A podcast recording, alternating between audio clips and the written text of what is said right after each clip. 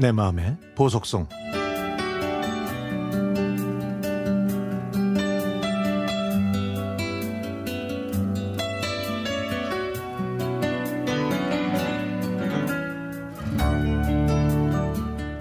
제가 고등학교 2학년 때였던 1970년에 있었던 일입니다.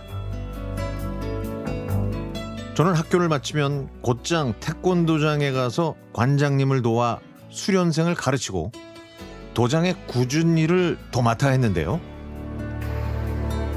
당시 태권도장은 지금과는 많이 달라서 일종의 무도 정신을 기르는 공간이었죠. 그러던 어느 날 저희 도장 옆에 무용 학원이 들어섰는데요. 제가 청소실에서 대걸레를 빨고 있을 때 그 여자아이도 대걸레를 들고 청소실로 들어왔습니다. 그렇게 청소실에서 거의 매일 마주쳤는데 그 아이는 무용학원에서 저처럼 보조 일을 하는 동갑내기더라고요.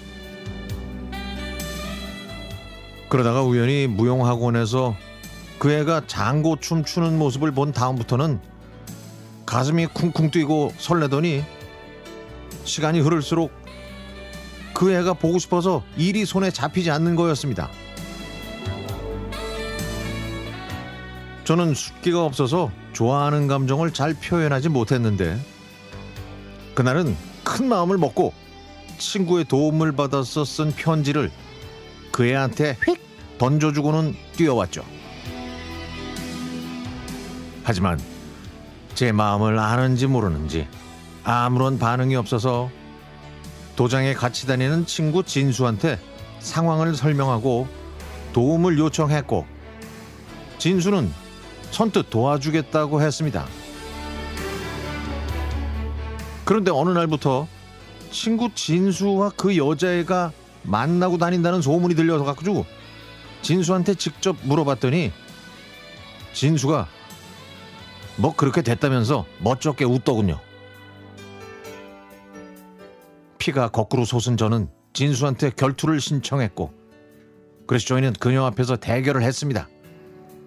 하지만 저희는 태권도 고단자라 겨루기를 하면 서로 크게 다칠 것 같아서 좀 다른 방법으로 결투를 했죠. 첫 번째는 서로 마주보고 각자 도복띠를 허리에 두른 상태에서 상대를 잡아당기는 게임이었는데 성격이 급했던 저는 서두르다가 허무하게 두 판 모두 졌고 두 번째 게임은 마주보고 손바닥으로 상대방을 밀어서 중심을 잃게 하는 게임이었지만 이번에도 완패. 바닥에 널브러져 있는 저를 쳐다보면서 묘하게 웃던 여자애는 진수와 손을 잡고 도장을 나갔습니다. 사랑의 결투에서 비참하게 패배한 저는 평소에 저를 많이 아껴주던 무용학원 원장의 남동생을 만나서 이 모든 걸 얘기했더니 그 형은 제 심정을 이해한다면서 포도주를 따라줬습니다. 그때 전축에서 흘러나오던 이 노래. 그리고 그 포도주는 제 인생의 첫 음주였는데요. 짜릿했고 시큼했던 그 포도주의 맛. 아직도 잊을 수가 없습니다.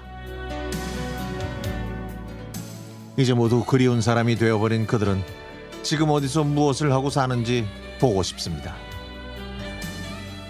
고등학교를 졸업하고 나서도 가끔 그 여자애를 만났고 군 생활을 할 때도 편지를 주고받았는데 제가 휴가를 나왔을 때 아버지께서 이런 말씀을 하셨습니다.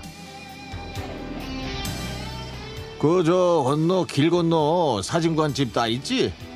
무용하던 애. 그 애가 결혼했는데 내가 줄에 봤다.